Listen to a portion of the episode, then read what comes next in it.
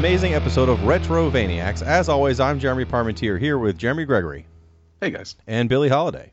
Hello there. And this week we uh, we're going to cover the Super Nintendo game. I don't believe any of us had tried before, Fire Striker. But before we get into that, Billy, what have you been playing since our last episode?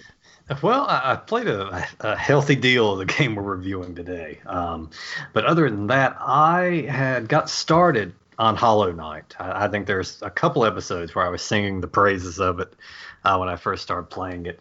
Uh, but but kind of got stuck for a minute there. Kind of kind of got lost, um, and picked it back up and played through. And it was one of those things where I sat it down for a couple weeks, picked it back up, immediately progressed through the area I was stuck in, and and now I'm back back on it, and and I think probably nearing the end. I mean, I've put a, a large number of uh, hours into it at this point in time. I've I've uncovered a, a great deal of that map, and it's just such an enjoyable game altogether. Um, that and I'm just kind of touching on games here and there. Um, I kind of look around uh, Nintendo on on the Switch. At least you know their their first party games uh, rarely ever go on sale, but a lot of the independent games on there, which is the if you ask me the bread and butter of the Switch, uh, they have some pretty deep, I some pretty steep sales on there. Um, so I have kind of stocked up on a lot of uh, a smaller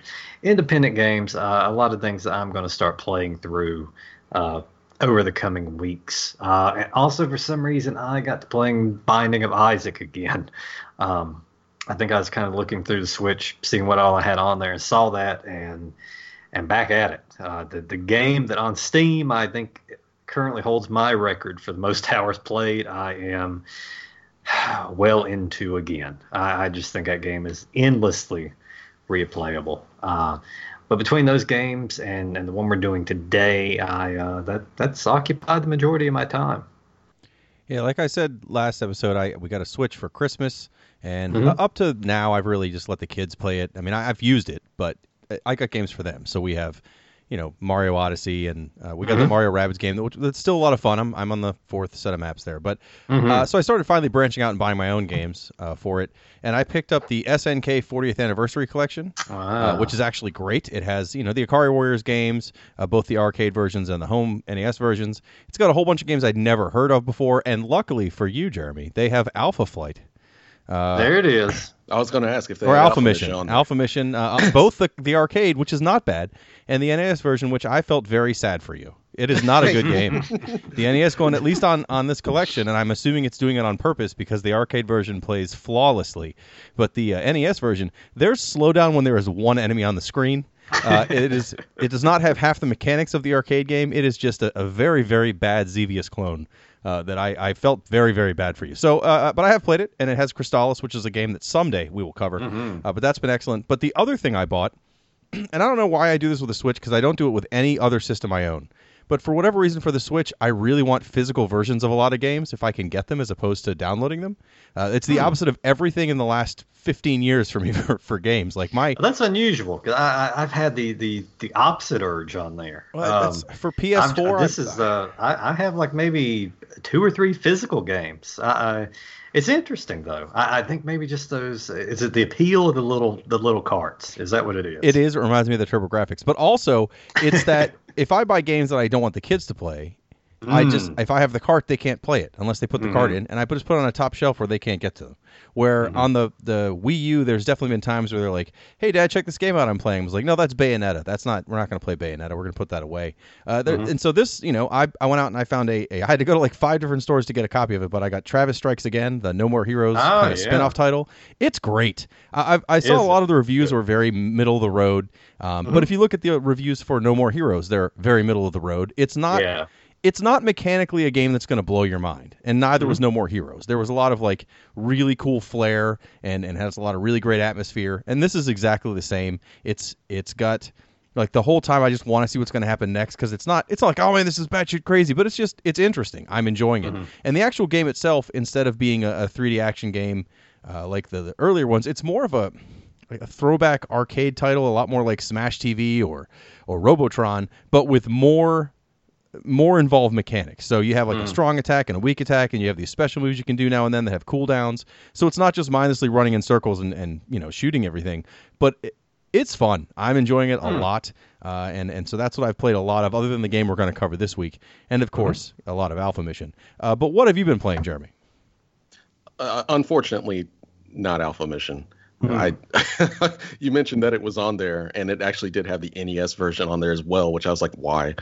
But that was just like, I, I hope you felt my disappointment. I did. I uh, did. Imagine a ten year old child booting that game up on the NES and just being met with waves of disappointment. it, was, it was awful.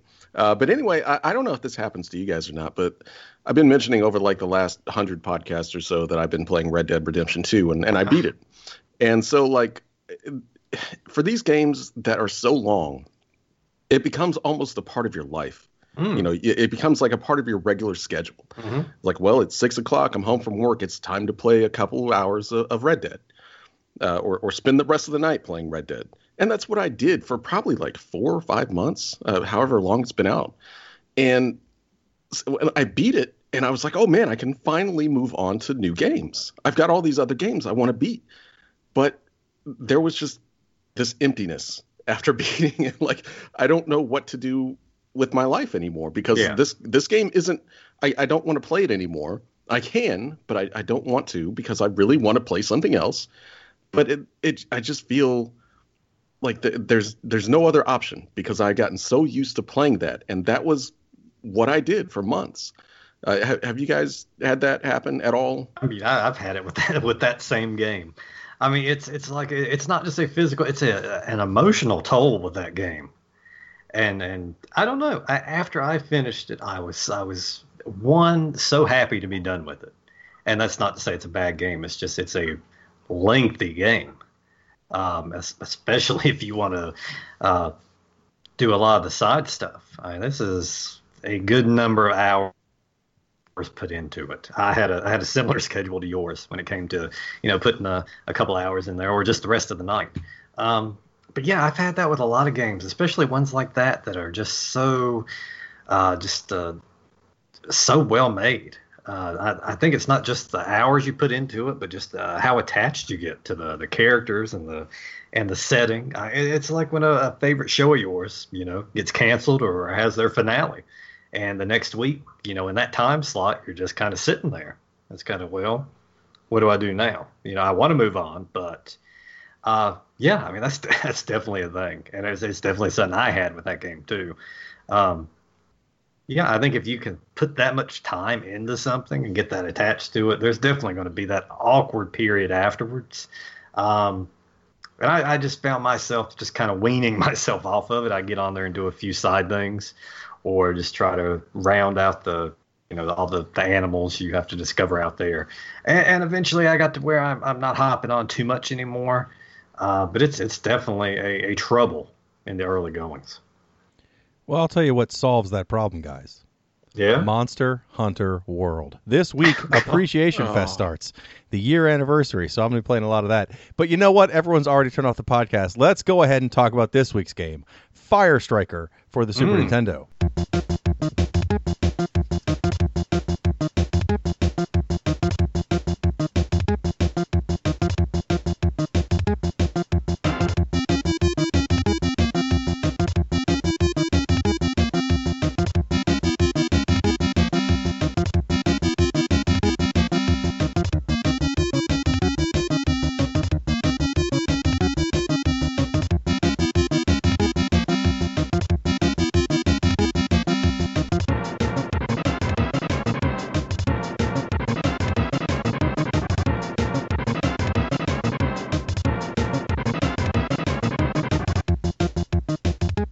Yeah, I think I, uh, I, I think I brought this one. Uh, I think I mentioned this one. I, I was just up late one night, and I think I was looking at, you know, when we do a game on here, I like to, to kind of. I think we've discussed this before. I kind of like to let, I kind of like to watch other people play through it also, just to see what I may have missed and see what people that are actually skilled at playing video games do when they play through the games. Um, and this was on just the I, I, fell down one of those YouTube wormholes where I just watched one video and and just let it keep going. And this one was on there. Um, and and yeah, it was just such a unique game. It had a, uh, and we'll talk about as we go through. Uh, this game had a, a very odd gimmick to it, and immediately caught my attention. And one of those kind of just almost sight unseen, just from a brief clip and synopsis of it. I was like, well, we have got to try this one out at some point in time. See, I, I didn't even, I've never, I didn't know this existed. Like, I've never heard of this game. And this isn't mm-hmm. one of those, like, you know, I can't even blame it on, you know, the, the video store or anything like that. I just, I have never heard of this game. Was it like a super limited release or something? Because usually I'm pretty shocked when I come across a Super NES game that, that I've never heard of. Well, I, have got to tell you, um, I mean, where I lived at, everything was a fucking super limited release. But I never saw this thing in the store, in the video store. Um, I couldn't tell you what I had for breakfast this morning, but for some reason, I have a very photographic memory of volumes and volumes of gay magazines, and I don't remember seeing this in any of them either. Um, as far as the gaming magazines go, I just I this one completely flew by me, unnoticed for you know twenty plus years. I worked at a game store that sold Super Nintendo and Genesis games when in their prime, and I've never heard of this game. But mm. it, it did come out. It was a, a, fully released game. It's not like this is one of those, uh, you know, unreleased prototypes people found or some kind of like homebrew. This was this mm-hmm. came out in 1993 in Japan, 1994 in the U.S. Uh, I think the reason none of us have heard of it is because neither the developer or the publisher are people I've ever heard of. Uh, the developer is Hect H E T C T and Axis Art Amuse, and the publisher is DTMC. And as far as I can tell from my 30 seconds of internet research, that's the only thing any of these people have ever done uh, that was accredited mm. to them. Um, they went out went out on top. Well, it, and it's surprising because the game is not put together badly. Like at no point did I feel like it was an unfinished game. At no mm-hmm. point did I think like, wow, if they would have spent a little more time on X, Y, Z, this could have been you know a, a really fun game. But instead, it has these major flaws. It, it actually plays really well. I mean, these these must be people that had, uh, you know, studios made of previous developers or people who worked on other things yeah. or, or, who knows what. But either way, yeah, th- this game never even came out in, in Europe at all, and I'd never seen it, I'd never heard of it. Uh, if you find a uh, like a picture of the box, it looks pretty bland, so it wouldn't stick out. You would never think, man, I got to check what this game out is. It's just a picture mm. of a mm. guy, so it's it's not going to get you anywhere. Um, but but yeah, this was a surprising game. I, I, like when I find games that we've never ever tried, any of us. Mm-hmm. So this was kind of a treat, even if it was a turd. It's, it's fun to try a new turd. And uh, I'll be honest, even though I hadn't heard of it, you know, just kind of looking at it, this was not the game that I thought I was going to play when I turned it on because you know looking looking at the back or, or, the pictures on the internet or whatever I imagine on the back of the box as well. Uh, this looks like a, a sort of uh, overhead action RPG, you know, something like Legend of Zelda. Mm-hmm. Uh, so I was I was looking at the pictures like, oh man, this looks pretty neat. You know, this kind of looks like my game. And then you get in and it's this weird breakout pinball game of all the of all the things to combine uh, into a, one game, top down sort of RPG with breakout and pinball mechanics. Oh, yeah. I mean, whoever whoever Hect is, they had a, a, a heck of an idea with this. Oh boy. Yeah, I, I beat you all to it. Um, I, I, for me, we'll, we'll I, I don't know, but uh, I think uh, I think you guys actually enjoyed it a good deal. I did. Oh yeah, uh, yeah. Uh, I'm I'm a sucker for a, a gimmick in a game, um, and especially when uh, they kind of mesh a couple of different types of games together. I, have loved when Nintendo has put out their, uh, you know, like the the Mario pinball, the Metroid pinball, um, Sonic. You know, we did Spinball a while back. Um, I guess fucking pinball is one that's easy to adapt to pretty much anything. Uh, but yeah, I mean, this is basically, if you looked at a screenshot, like Jeremy said, uh, it just looks like uh, a link to the past. Uh, it's it's that same kind of view. I, I, I dare say kind of similar looking sprites for characters. Um, but yeah, but then you get to playing it, and your weapon is is useless against enemies. The weapon you have is this this ball of light that is bouncing all around the stage, sometimes not bouncing quite the same way twice, as we'll talk about. Uh, and you, instead of swinging at enemies, are swinging at it.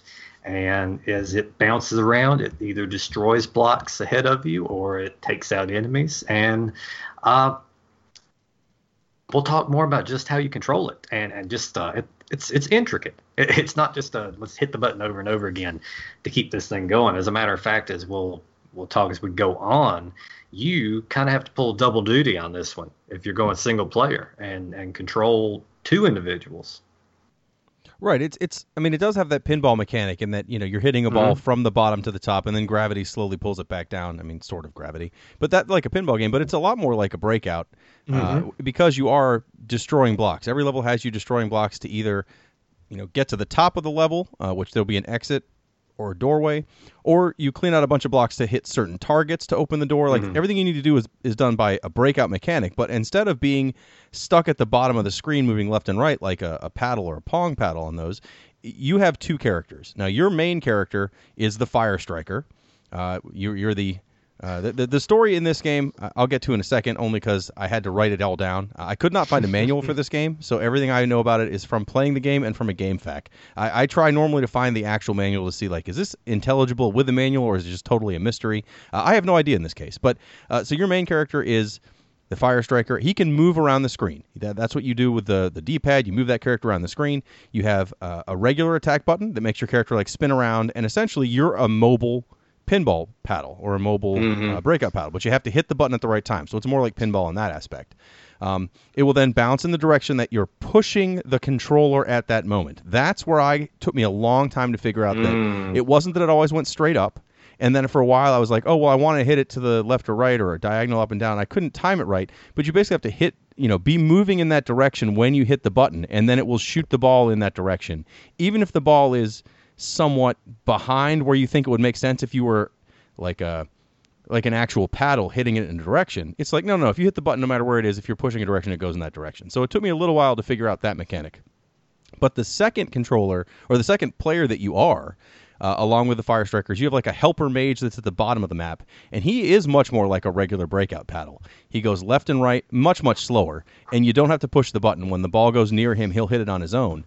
But uh, you have to be careful because along with knocking blocks forward to to get to the goal of the level, the ball will fall down towards the ground, and there are definite sections of the ground, and they're very obvious when you look at the map, where the there are some blocks at the bottom that are also breakable. So if the ball goes through those blocks enough times, it will break them. It falls out, and much like pinball, you immediately lose if the ball goes down the hole.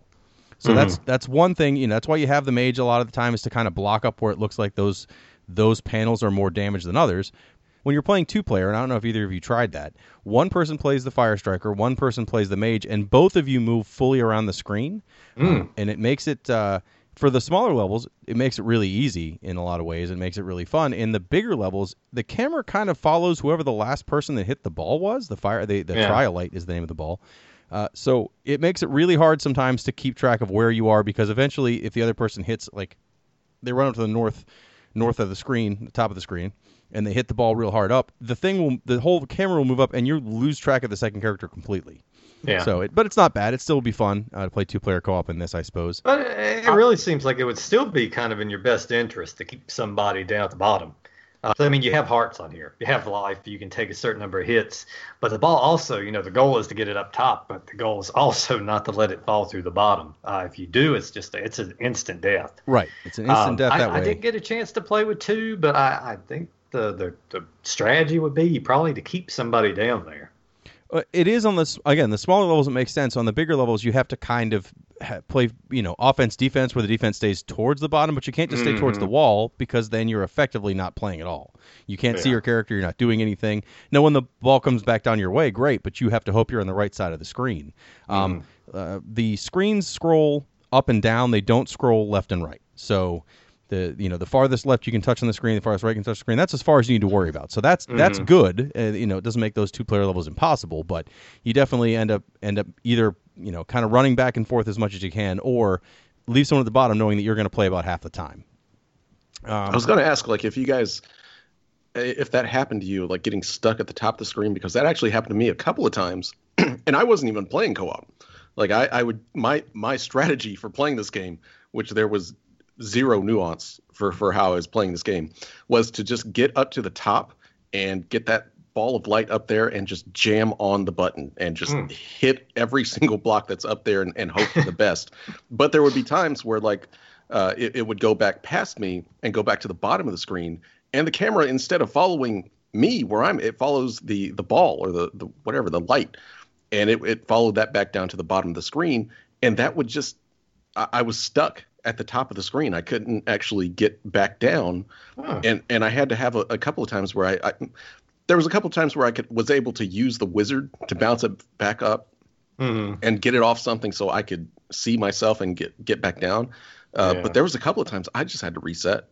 Like it it happened a, a, more than a couple of times, and and I didn't know if that was something that was common. If I was just doing something wrong, I was just playing the game wrong. I don't know, but it definitely happened a, a few times with me. I think if that's your strategy, that's probably what you were doing wrong. Uh, a lot of the levels, yes, the goal is just to shoot the ball up, you know, towards the top of the screen, eventually break enough blocks where you can get out of a hole in the top of the screen. But the one, the levels with doors, or the levels with objectives, if you did that as your strategy, especially with the doors, uh, you're not going to get through the level as easily. When you have a level mm. that ends with a door at the top, when you hit the door with the Tri-Lite, it bounces back hard and it bounces back in a weird angle, and it's almost no chance you're going to be able to get off two or three shots real quick, like bouncing it back and forth like a basketball. You have to just kind of hit it once and then run back down, hit it once and run back down, and keep trying to time it right. At least that was the, yeah. the, what I found with those doors uh, on those levels. Um, I did not play this game right. Well, I will be the first to first to admit that I just I did not play this game correctly. I'm full disclosure, I'm terrible at breakout. I'm terrible at pinball games. Um, I just, I, there's something about them. There's just something about them that I cannot, that my brain just can't deal with when I'm playing it because it's just, I see what I want to do and I know where I want the, the yeah. ball or, or the thing to go. And it, there's always sort of this, I don't know if it's random or what, but if it doesn't go where I want it to go, then it really kind of bothers me. And I don't know why. Mm and uh, it it I almost kind of get this weird anxious feeling because I, I feel like I'm doing what I'm supposed to do, but it, it's not going where I want it to go. Yeah. And when I play video games, I I want to hit the button and I want to know that it's going to go where where I know it's going to go. Mm-hmm. I don't know if this makes it, this sounds like a crazy person talking, but with pinball and breakout games, unless you master master that stuff, which I, I never could, it just always seemed random to me. And that's kind of how a lot of this game felt. So yes, I because of that, I I just never was able to to get it down as to how I needed to be hitting that light up to the top of the screen or around it. It just always seemed like I was every time I would hit it, even if I was walking in that direction, it just seemed like it wouldn't quite go where I wanted it to go. And uh, eventually, it got to the point where it bothered me so much I I had to quit. I I don't know if that's just you. Um, I'm not trying to make you, you know, feel more normal at all. That's that's extraordinary, extraordinarily odd. no, we're all we're all judging you. We're we're far but, uh, past that point. The, you know, I'm I'm aware. but no, I, have got to say, and this uh, I guess uh, is my my biggest complaint of the game is the ball. Uh, you know, when you play pinball, you kind of get uh, an idea for the, the the physics surrounding it, the the kind of the weight of it. Uh, how it's going to bounce when you hit it, you know, in this particular spot. Um, and and you know, breakout I think is a lot is, is similar. Uh, you know, depending on the speed it's moving, you know, hey, if I hit it at this angle, it's going to go here, or it's going to uh, it's going to slow down if I do this, or it's going to speed up. I, I found that sometimes this game adhered to a, a yeah a strict uh, rules and, and physics for this for the you know for the ball you're you're knocking around. And then sometimes it kind of abandoned it. And the thing would take a bizarre bounce or the the speed would uh when you thought the thing was going to pick up would would would slow down. But just a, a, a lot of things where there was kind of that mind of its own aspect to it every now and then. And, and it really threw me off on more than one occasion. Um, and i found myself a lot of times just kind of angrily swinging at it, trying to get it to, to behave in the manner that, that I assumed it was going to, uh, based on you know prior experience in the game.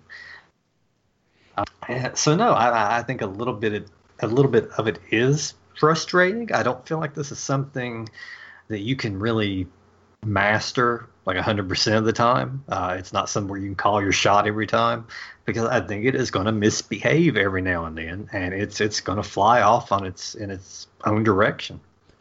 Well, if you're hitting it directly, you know, when you're hitting it off yourself, it's pretty. I had less of a problem with a short range hit.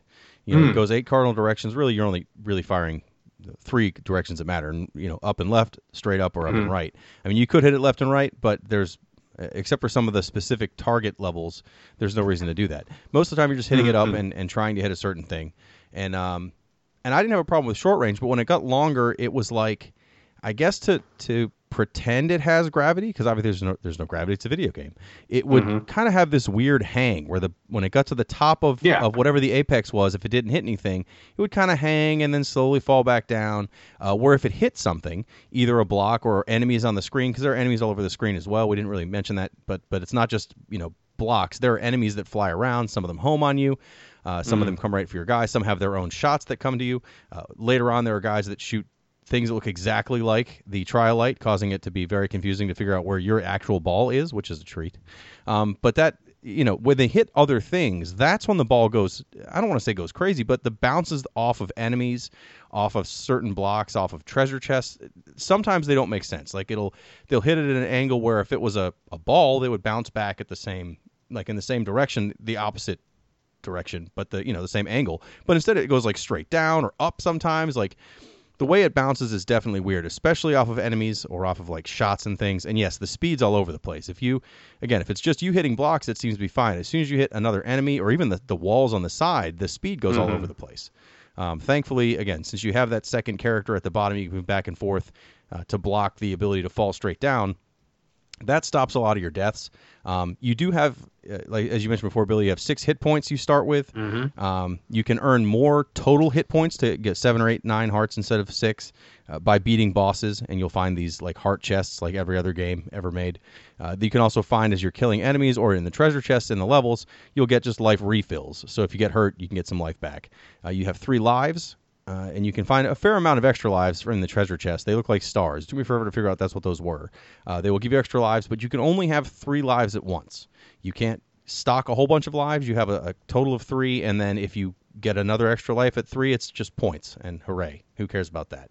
Uh, the other mm-hmm. thing you get from these treasure chests and from some of the enemies is power blocks. Now, power blocks give you one of three. Um, you have like one of three power up counters at the bottom. And what the power blocks let you do is you use one of your other buttons, I want to say it's Y, and you'll shoot a shot in the same direction you would shoot a normal shot, but it's super strong and it actually breaks several things in a row instead of bouncing back. Uh, a lot of the time, especially when you get to some of the levels where you're just supposed to get out of a hole at the top of the level, you can get down to the last run of blocks and just use a power shot and shoot yourself straight out if you can aim it in the right direction uh, to save yourself a lot of time. Power blocks do not seem to do extra damage to bosses, and they do not seem to do extra damage to doors. But uh, but for the purpose of clearing out areas or or getting through the last couple blocks to get out of a section, they're actually pretty great. And every time you use one of those, it takes away one of your power block uh, icons at the bottom, and you can only get more by finding them in boxes. Uh, I didn't die too often at all from hit points. I mean, it definitely happened on some of the bosses because I was being careless but it was it was the second way you can die, where if the blocks fall from the bottom and uh, and your ball gets out, that's where I lost most of the lives I lost playing this game. I'd be doing really good, and all of a sudden it would just be two bad hits on the left side, and all of a sudden it doesn't matter if I had 20 hearts. Who cares? You, it goes down, you immediately die, and you have to continue right from there. That was about uh, that was mainly the the way I died as well, because most of the time I wasn't really paying attention to those blocks down there, especially during boss battles. Um, it, it just seemed like you know, it only takes a couple of hits uh, from from anything to, to destroy those blocks that are at the bottom of the screen that your your the mage is supposed to be protecting that you can kind of move around. And at some point, it, it, once I did notice it, like you said, you know, I, I kind of positioned the mage to to stand over the blocks uh, that were gone. Uh, but there were definitely a few times where like I just lost track that they were even uh, that they had been destroyed because it, they don't really do a. I mean I guess they do. Maybe I'm just not paying attention to it, but it just didn't seem like it was. It, it alerted you that these things were gone as well as maybe it should have, because there were times where uh, it, the the ball would just go go through it, and I'd be like, "Oh shit! I didn't even know those blocks were gone." Well, what I like the most about this game is when you do lose a life, the king will tell you what a failure you are, which is nice. I do enjoy it. Yes. that. Every time you lose a life, they tell you how bad you are. Uh, at, at uh, like I, I can't let me see if I can get the exact. And my phone is not here, so I will not. But uh, I took a picture of it. It's on our Instagram page. You can find it at retrovania.net. So yeah, the, every time you lose, the king will tell you how bad you are, and then when you can, when you have more lives, you'll just get to start right back at that room at the start of that room. Uh, so you will lose any progress you made in the room. But if if a level and there are there's like an overworld map that leads to each level. Each level is like three or four screens tall, so at least you'll be on the same screen. If you lose all your lives, you do have five continues. Uh, and when you continue, you start. You have to start at the beginning of the level. So any any levels you've fully cleared uh, will will be cleared, but you have to start again. You know, if it's one of five, you start back at one of five. You don't get to start at the second room. Yeah. the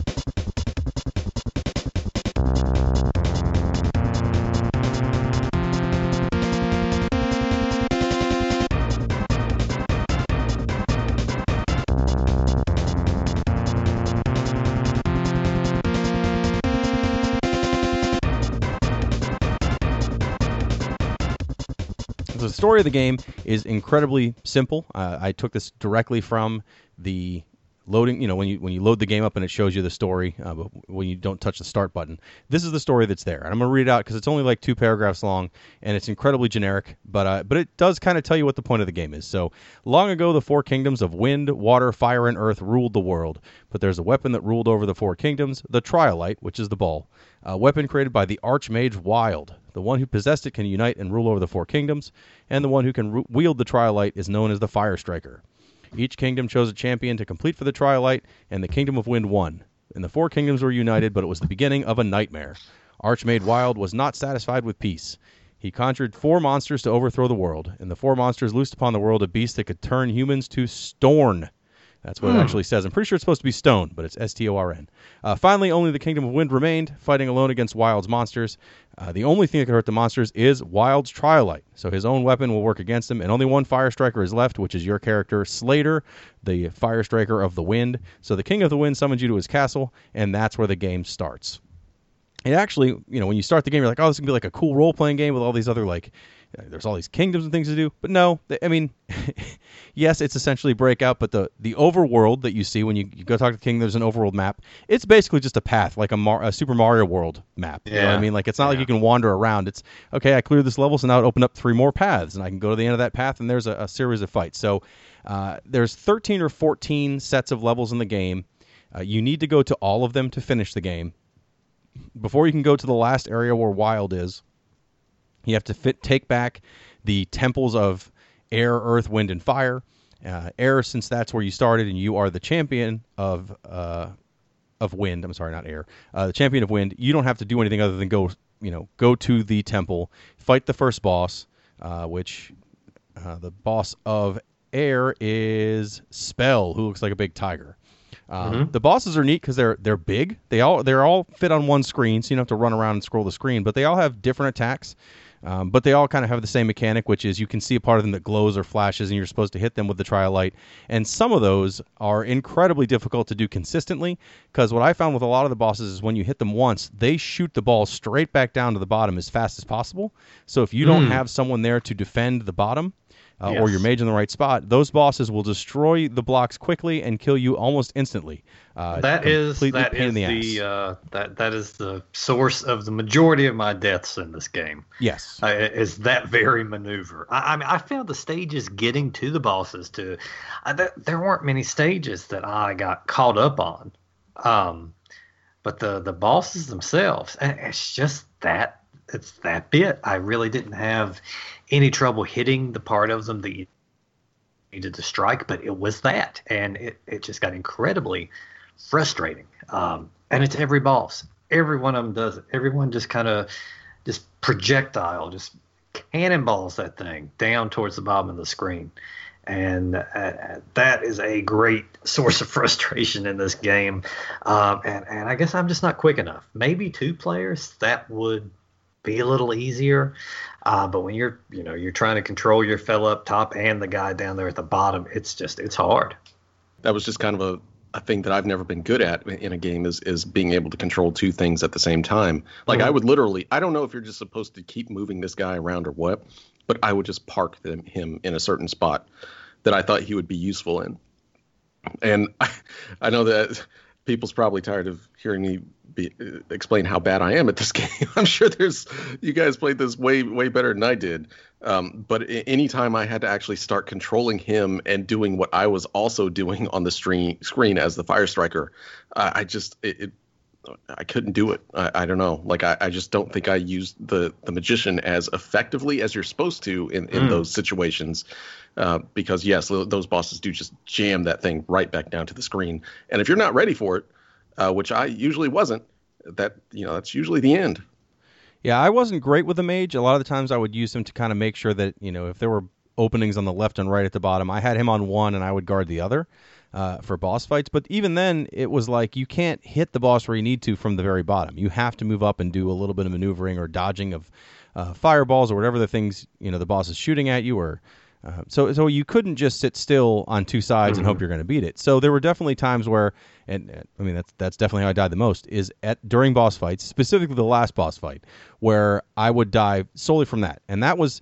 I mean, it's not cheap. I, I mean, because it's not like anything will one hit it and immediately break through it and that's over. You you can see it. Had they all the blocks at the bottom have two or three hits worth of damage before they go away, but man, you could be doing the best run ever, and and all of a sudden, you know, have the boss level like one hit point left, and you're not paying attention, and boom, out the door. Even if you have a full life, that's it. Start the fight over again. It, mm-hmm. it definitely is very frustrating, uh, but but not impossible. I mean, this was not a game I had a whole lot of problem getting through. Like Billy said, the levels themselves are not hard. They were interesting.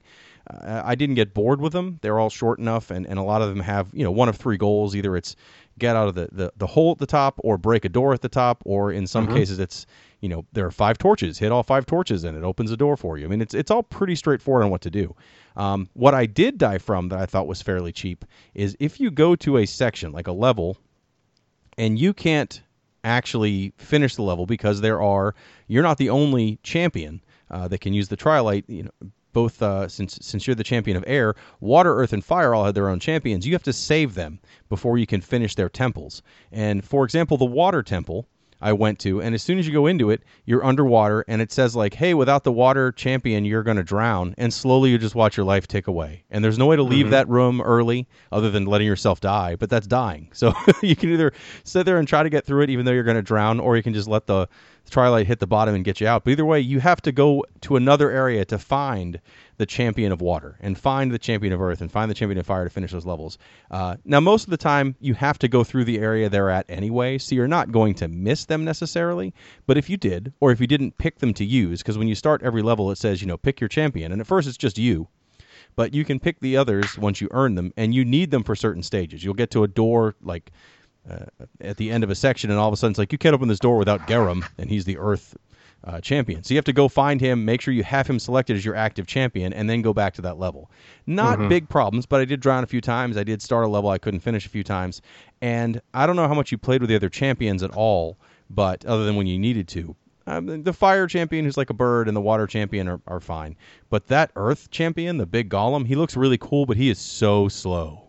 Mm. I died several times on his levels just yeah. with the stuff at the bottom breaking just because I couldn't get anywhere fast enough and my mage was not big enough to cover that area. He was frustrating. I mean if, if I had to complain anything about this game mechanically, it's that you have to use this incredibly slow turd after learning the rest of the game with with characters that are are fast enough to kind of get you where you need to be. But this guy was like just slogging through the level. And so you just mm-hmm. watch the ball fly right outside of his his range and go right through the bottom of the floor. Uh, yeah. Just just very very frustrating. So I, I know that I finished this game, and I, did you finish this game, Billy? I did. I got this one. Uh, I got this one finished up. It, it's not a lengthy game uh, by any means, uh, especially at the stages. I feel like you can you can kind of get through those pretty steadily. Um, and the bosses, yeah, there's a, a, cheap aspect to it that we talked about. Uh, but it's, it's not something that's going to have you hung up forever. I, I did get through this one. Um, yeah, I mean it's it's satisfying enough ending. I guess standard uh, Super Nintendo fare as far as that goes. What about you, Jeremy? Uh, I I did not. Surprise. Uh, but I, I do really appreciate it for being a, a, a really interesting fusion of mm-hmm game types that I would have never thought that, that would be in the same game, and it, it does it pretty well. I mean, there's definitely problems with the the physics and things like that, um, but I think I would have actually enjoyed this as a kid, especially with co-op. Yeah, uh, because it's just it's such a neat concept. You know that you, there's really nothing else out there like this. Uh, as far as how it's presented and things like you know just being this this weird action RPG breakout pinball game uh, that no one's ever heard of. Mm-hmm. So you know, I, I, and you'd expect it to just be terrible based on all of that. Uh, but for you know, even though I'm not very good at these types of games, I can still at least appreciate that what I played was was it was well made. I'm just I'm just not good at these kind of games. Yeah, it's I mean it's a, a you would immediately be concerned by the fact that you know we talked about how you know all three of us were were well into video games and this one just went right by us. Uh, that would that would cause a little concern. But it's just it's a very it's a smaller company that made it, but it's very competently made. Um, and I think, like Jeremy just said, aside uh, from the, the small physics issues here and there, uh, which obviously weren't enough to, to turn me away, um, you got a good game here. You got a, a combination of games that I really, you have a pairing I would not have thought about um, or, or, ever thought I would see in a game, uh, let alone combination that I thought would really work. Uh, it, it kind of sounds sounds on the boring side uh, on paper. Uh, here's these enemies, and you can't attack them. You hit the ball around, and and that's how you beat them. Uh, it, it doesn't seem like it grabs you, but uh, I, I really enjoyed this one. I, I, had a good time with it uh, from beginning to end. the little frustrations I did experience with it were minor. They were minor, and and, and I like that uh, the different areas that kind of varied. Um, I, I, wish there was maybe a little more uh, room to room to roam. I think the, the map was a little deceptive when I first saw it. I thought maybe it was going to be an open type thing, but uh, but not really. It's it's it's uh, very linear, uh, and the the addition of new characters you can unlock. I, I also enjoyed. Um, so yeah, I, this game has a lot going for it. Um, it's it's it's a shame that it's kind of it's it's definitely a diamond well in the rough. Hey, the only the only other thing I really want to mention is it did I, I know none of us played two player for real. I tried it, but uh, you know when you turn the game on along with one player and two player, there's something that says multi mode. This is one of the games that used the multi tap or super multi tap or whatever it was called on the Super Nintendo, um, and I did try it just to see. I hooked up, you know, another controller to, to play it two player to see what multi mode is. It actually is the kind of game that is such a mindless, dumb multiplayer game, like a yeah, that like that you play for hours, almost, isn't it? Yeah, well, it, it's it's not even soccer because instead, basically, you've got uh, the map is smaller, and let's say it's a uh, like a tri like a a diamond, right? So you have one person on each side of the diamond, and you basically have to hit the firelight, uh, the tri-light back and forth. You'll break the blocks on the outside, and then every time you touch the the tri-light, you get knocked back a little bit. Normally that doesn't happen in the regular game, but in the multi mode it does. So the mm. idea is to smash the opponents and the other blocks of the tri-light to knock them out like sumo wrestling. Mm. And it actually was pretty fun looking. I mean, again, I played against myself, so I won. But it was it's the kind of game that is is so simple and so dumb that I would have played that for hours with people. Yeah. Had I owned it. I mean, I, I love a good, you know, simple, anyone can pick it up and play it kind of multiplayer battle game. And th- this was one that, you know, I think I, I wish I would have tried this when I had people that used to come over all the time when we would play, you know, hours of uh, ChuChu Rocket and all these other games on people in my house. This would have been a lot of fun with Super Bomberman and Mario Kart. I just, I, it's a neat game. I mean, that's really all I can say about it. It's just it sound it. If you if you've never heard of this and you're you're like us, you haven't. Uh, I mean, it's it's just it's a really neat game to just go, go out there and, and find. It's it's expensive as hell, so I don't really recommend maybe buying it. Uh, but if you know if if your friend can maybe find it on your your Super NES Classic, or you know, find a way to get that on there for you. Uh, then I, I, think it's definitely a game that's worth playing because it's just a really strange game. One of the stranger games we've ever covered on this mm-hmm. podcast, uh, especially for a, a, Super NES game. I, I, just can't get over how strange this game is. Yeah. And and for how good it is for being this strange because like we've said before this should just be a train wreck of a game but somehow it's not yeah, no, it's quite good, and, and I always enjoy finding new games that none of us have played. Uh, and, and sometimes even when they're bad, it's good, but when it's good, it's even better.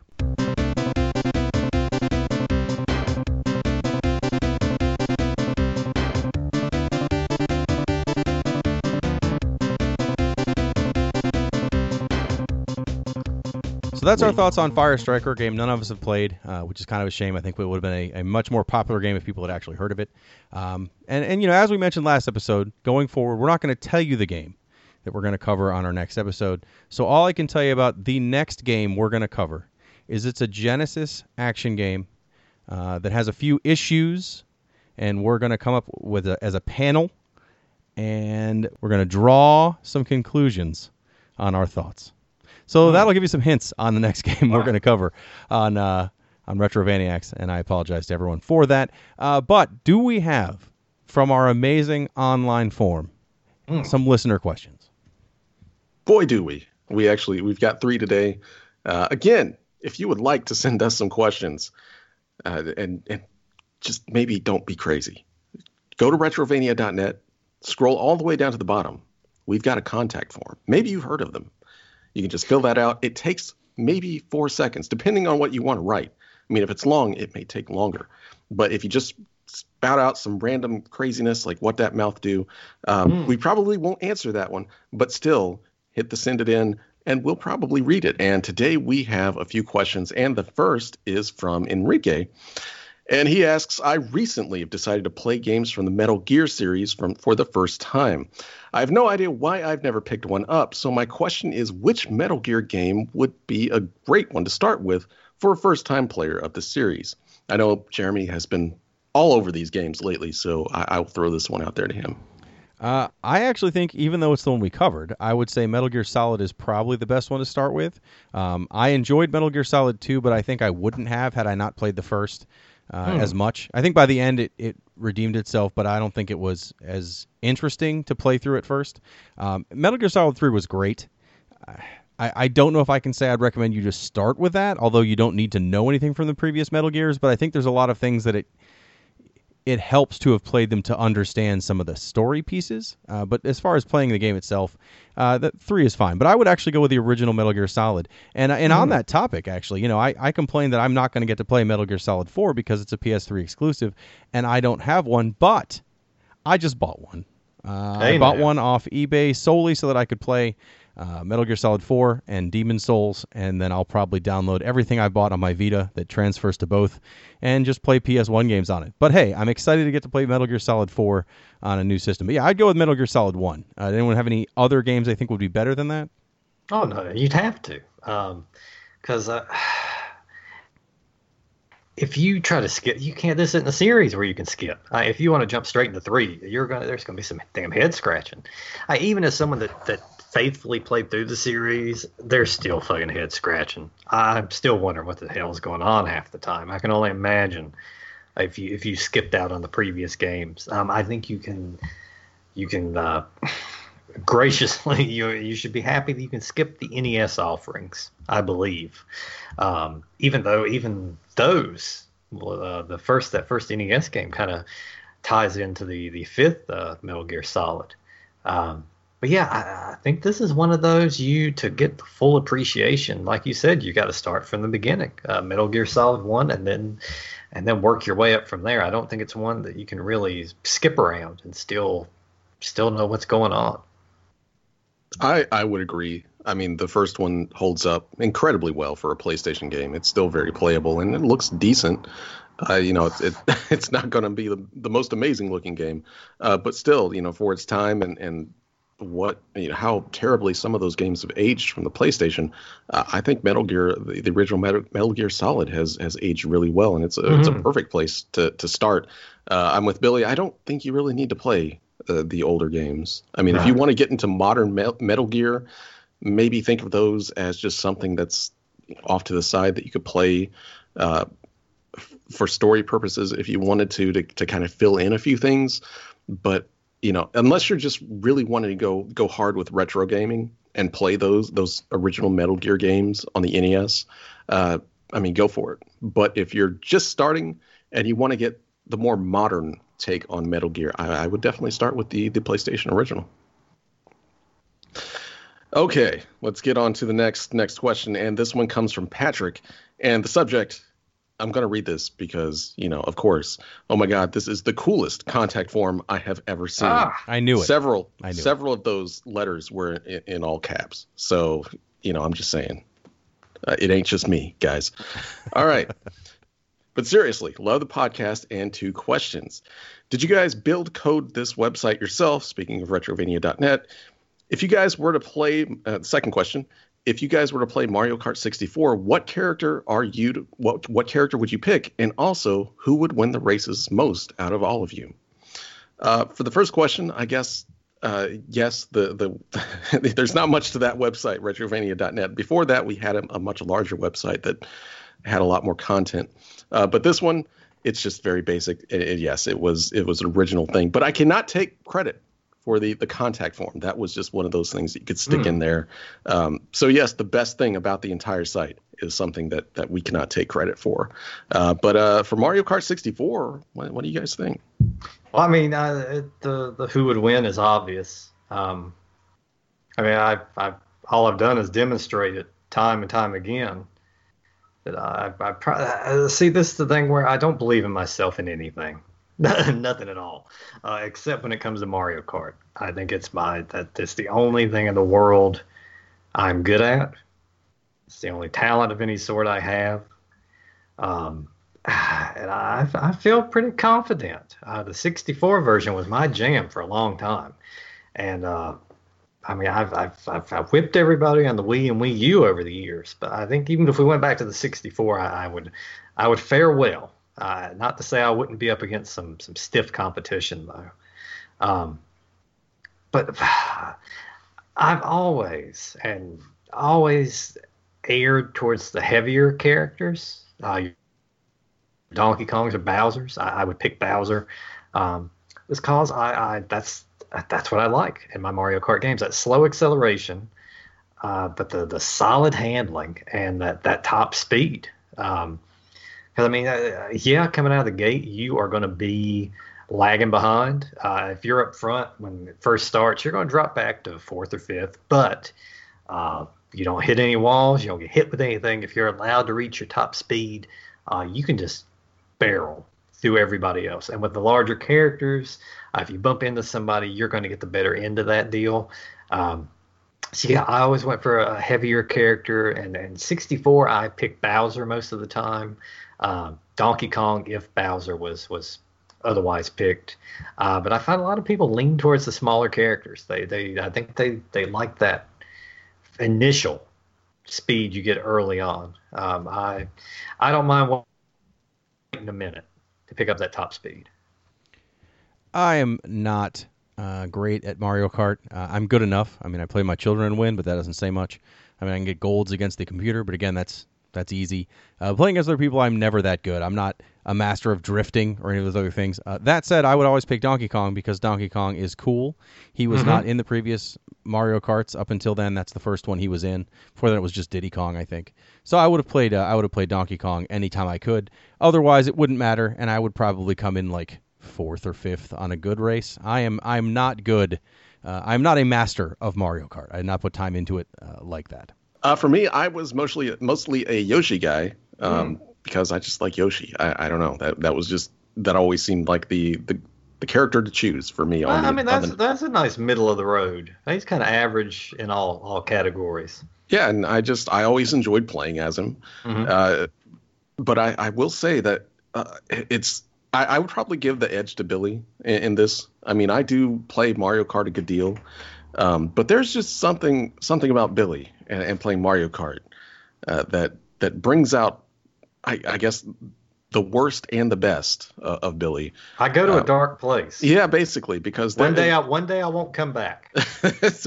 we uh not too long ago, a, a, couple of years ago, when Mario Kart came out on the Wii U, we we actually had several several weekends where we just had Mario Kart nights um, with with several of us playing. And I remember my girlfriend at the time. She was uh, the first time we did this, she had never actually played Mario Kart besides, you know, playing it with kids and stuff like that. And she was always like, how could you be competitive in this game? It's just a, a game for babies. And I was like, well, just wait. Just wait until until we, we play it. And she was pretty, I mean, she definitely knew how to play. She knew how to drift and, and do things like that. But she wasn't prepared for the just how crazy people that get really competitive at Mario Kart get. And that first night we played, it was Billy and several of, of my very, very hardcore friends that have been playing Mario Kart at the top level for for years. And I, I want to say that it was one of those nights that just kind of scarred her for life because to see what what grown men can do with with a game made for children and just how cutthroat and, and murderous the, these people could be uh, was was almost life changing. And she's still to this day, anytime she goes to a, a, friend's house and they want to play Mario Kart, she's she's prepared for the worst.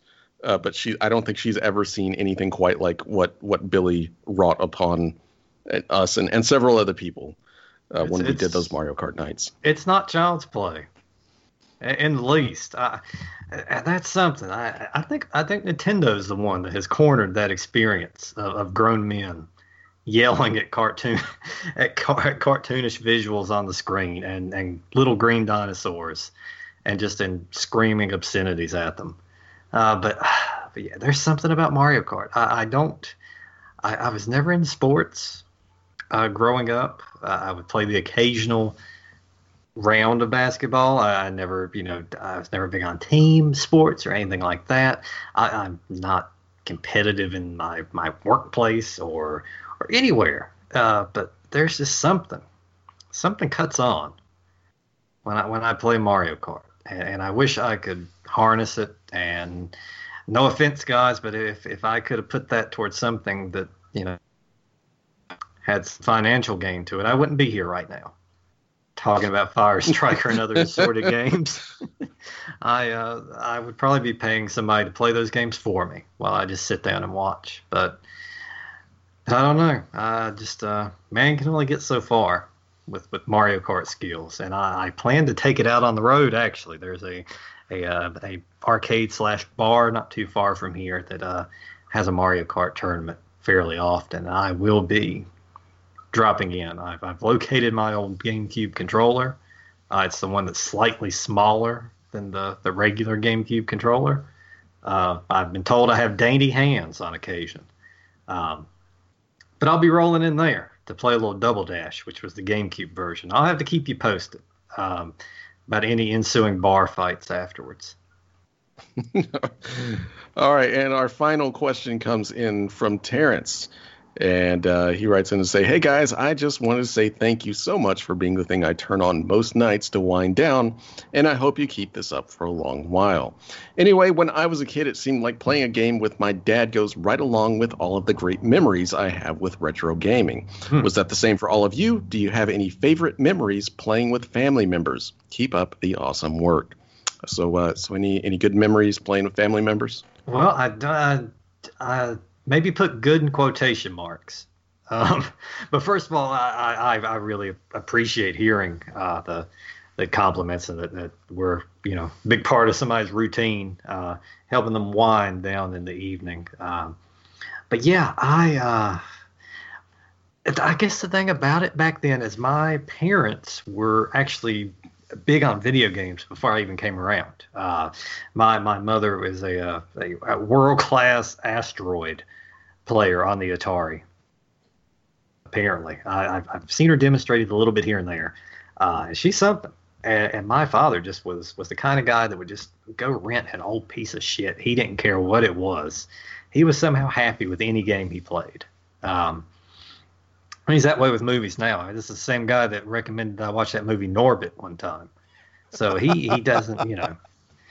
no one has ever recommended Norbit. That's amazing. He's not too uh, his his his go to his review for everything is hey how hey dad how was that?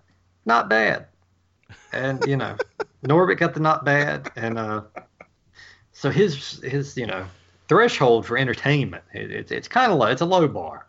Um, but yeah, he just was was always into games, and I, I think that's where I got it from. Was uh, he was just so enthusiastic uh, with you know picking up a new game and, and giving it a shot, and uh, he he was a big Atari man. We had the Coleco sitting around also, um, and I I think the Nintendo, I think the NES when it came home that year was was partly for me uh, and partly for him because uh, he he clocked in some hours on that thing and his game of choice for the longest time, and still to this day, I, I can wrangle him into a game was Contra. Just that first Contra. something about that got hold of him, and it, and it was one of those things where I would get home from school, you know, he'd get home from work shortly after, and he was the one begging me to get on there. You know, come on, let's let's let's play through, and we do the 30 lives code, and he was the one that found out about that. He said, "Hey, we got to try this." Um, and we would play through, and it was uh, and it was fun because we didn't have a lot of uh, kind of common ground. You know, he was big on on golf and and things like that, and other things that were were physical activities. And being a, a, a child of size at that time, I I wasn't so much for the whole standing up and walking around thing. Um, uh, so this is one of the few things we had. So I, always enjoyed that time. Uh, but at the same time, it mostly consisted of him not angry with me, but verbalizing our strategy in the game in the form of just yells. Um, a lot of time he would stand out in the front and he would have me cover any enemies that you know that start to pop up from the back of the screen and it would it would be him it would be a, a brief silence and then him yelling out hey watch the back door but just but just ex- extremely loud. Uh, he's he's just got one of those naturally angry, loud voices to begin with, even when he's not. Uh, so just to have this uh, to be sitting about a foot away from this this big you know grown man yelling, "Hey, watch the back door," and and you know telling me to go get the spread gun and and stay away from the damn laser and, and all that stuff because the laser gun really is shitty. Um, but yeah, it was it was fun, but I, I stayed anxious the whole time, uh, and and that carried on. Like even when he wasn't saying anything, I was waiting for the you know for the next eruption. And to his credit, we whipped through there uh, on with 30 lives code. We get through, you know, just in a sit down, uh, just a matter of time. And we eventually worked our way to where we didn't use the 30 lives code anymore. So something about that that conditioning he put me through. It made me a better Contra player. So I, uh, I, I, thank him for it, I guess. Um, but yeah, I mean, it, there was, it was, there are other games we got together to play, but that was, that was a big one. And I think that's probably the case with a lot uh, of people with their, their folks. There was kind of that one game that you really kind of bonded over. Uh, we had an Intellivision when I was uh, when I was young. That was my my dad's system, I think. But we we got mm-hmm. games for it later. I remember playing games with him on that fair amount, and maybe it was not that often. In fact, uh, when I bought the Intellivision Flashback and I took it over to his house, I was like, "Look, they have like Utopia and Sea Battle and all these games we played when I was a kid." He was like, "Yeah, that's great." So I guess he didn't care about this experience oh. as much as me. Uh, oh. But but that's what got me into games is he wanted to play games like that, and then he you know we also had games he didn't care as much about. But I remember him playing the Space Armada, the knockoff Space Invaders that was on there, and Astro Smash, mm-hmm. and all these games that him and I would play, you know, alternating and uh, and that's what got me into games. But but at, pretty much after the Intellivision, his interest in video games uh, outside of computer games dropped off completely. Yeah. I mean, we had the Nintendo. I think other than just like, hey, that's cool. You know, he never played that. He didn't care about anything past that. Uh, he did. He did get when we got our first computer. You know, he got uh, Civilization, and he's much more into strategy games. When mm. uh, when Warcraft Two was, you know, we first like networked two computers together in my house. We we did play some Warcraft Two, so he still likes strategy games. He still plays Civilization, what six or whichever one they're on now. But uh, but he he lost interest pretty quickly. But uh, that is what got me into games, and I do play games with my kids now. I mean, they're they're only five and seven, so uh, they they're they're getting good at some games, and there are games that we play like Smash Brothers where we'll just play on a team and have all the computer players in the other team, and that, that ends up being fun because they don't really care that I'm doing 90% of the work, and, and I don't I don't care that they're not doing anything. Uh, but we definitely have tried to play some some more uh, I wouldn't go anything as far as Contra, but but more aggressive two player co op games. And and I sound uh, a lot like your dad, I think, where mm. with the way I play mm. with them, which is probably not good. But uh, but I need to work on that. But yeah, I think it, it was a big reason why I got into games. I'm sure my kids are going to be way into games because of, of me playing games with them now, and I don't think it's a bad thing at all. Mm. No, it's it's not at all. I for me when I was when I was a kid, um, I my first console was the NES, and my dad got it with his tax check. So I came in one day, and you know, we had an NES, and there was Top Gun, Castlevania. I, I know. All right, he got one out of two. All right, hey, Castlevania's a good choice. I, I and everyone had Top Gun, despite that no one could refuel their jet. It was a fun game. Oh goddamn Top Gun. Uh, but anyway, those were the two games he got. You know, my dad was uh, I, I don't want to call him a gamer, but he really enjoyed playing games. He was never very good at them, but he always had fun with them. And it, it, I'm kind of like Billy. Uh, my my big memory with my dad was playing Contra a lot, Mm. and you know we it, it was kind of switched around because I always knew that I was better at my dad at video games, but he still enjoyed playing them with me, and and that was something that I always appreciated. And uh, you know, between uh, you know Contra, uh, we got pretty far. We got pretty far, even though my dad wasn't wasn't the best at it. I think we we could always kind of get to the second to the last stage, uh, just using using regular lives and continues, which is no easy feat, uh, especially for someone that that really isn't that great at video games. Um, and and we still played games together a lot because I didn't have any friends uh, growing up. I literally had zero. Um, so like when the Super Nintendo came around, like we we really enjoyed playing Top Gear, a racing game. Mm. Uh, that was you know it was automatically two player at the same time split screen because that's how this, the game was even if you're playing by yourself. And and that was really fun. That was just it was so much fun. I had so many great memories of playing games like uh, uh two player beat 'em ups like uh, teenage mutant ninja turtles and things like that with my dad um, until street fighter 2 came along. And i i kind of i didn't learn this so this was more of a life lesson learned at the time so when I finally got that, you know, that was kind of the first fighting game that we'd ever played, and I was just like, you know, I'm I'm really good at this. You know, I'm, I played it in the arcade and things like that, so I knew how to do these like special moves and stuff like that. And so I sat down with my dad to play it for the first time, and I just whipped his ass.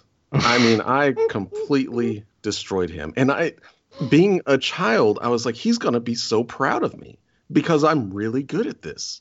You know other games it's never really come up because we weren't facing each other. We were playing together. And this one it was the kind of it was versus. And for some reason even though he's never been that great at video games before and i'd kind of carried him through the act of being like fighting each other and just destroying him made him so mad. Mm. so mad it's the only time i have ever seen him throw a controller across the room he stood after the like the fourth round of me just the horrible things I did to him as Dhalsim. Uh, I, I I feel bad to about it to this day. Um, but you know, who, I, who who was his character? I think he was trying several. I mean, Mhm. uh, he's going back and forth because, and I just kept picking Dhalsim because, like, you know, he's got those long legs. And at one point, I remember him being like, "These long fucking legs," and like he just, he, he got so mad, and I had to fucking like, I was shocked because he threw the controller, and it was about that time that I realized as as a child and, and even going into a, a, a adulthood, if you want people to enjoy playing video games with you, especially games like that, it's it's not about constantly beating them to the point where they never want to play. Uh, it's it's kind of allowing them to have fun with you, even if that's to the point of not playing up to where you're you know where you know you're going to be or where you're at. And that's just something I, I've brought with me for for years and years. And um, yes, there are definitely times where I want to destroy somebody, but if there's times where I want people to maybe keep playing these stupid games with me, I can't quite play to the level that I want to play at because then they'll just think I'm crazy and, and Mm. never want to do anything with me again. Yeah. Uh, so that's that was that was the, the lesson that my dad taught me for better or worse. Those long fucking legs. Yeah, I'll never forget it. And I'll never forget how to send Retrovaniacs a question on our amazing questionnaire form at retrovania.net. So until our next episode, please catch us there. You find links to our YouTube and our Twitter and our Facebook. Please follow us on all of those things for all your Retrovania news, and we will see you next time.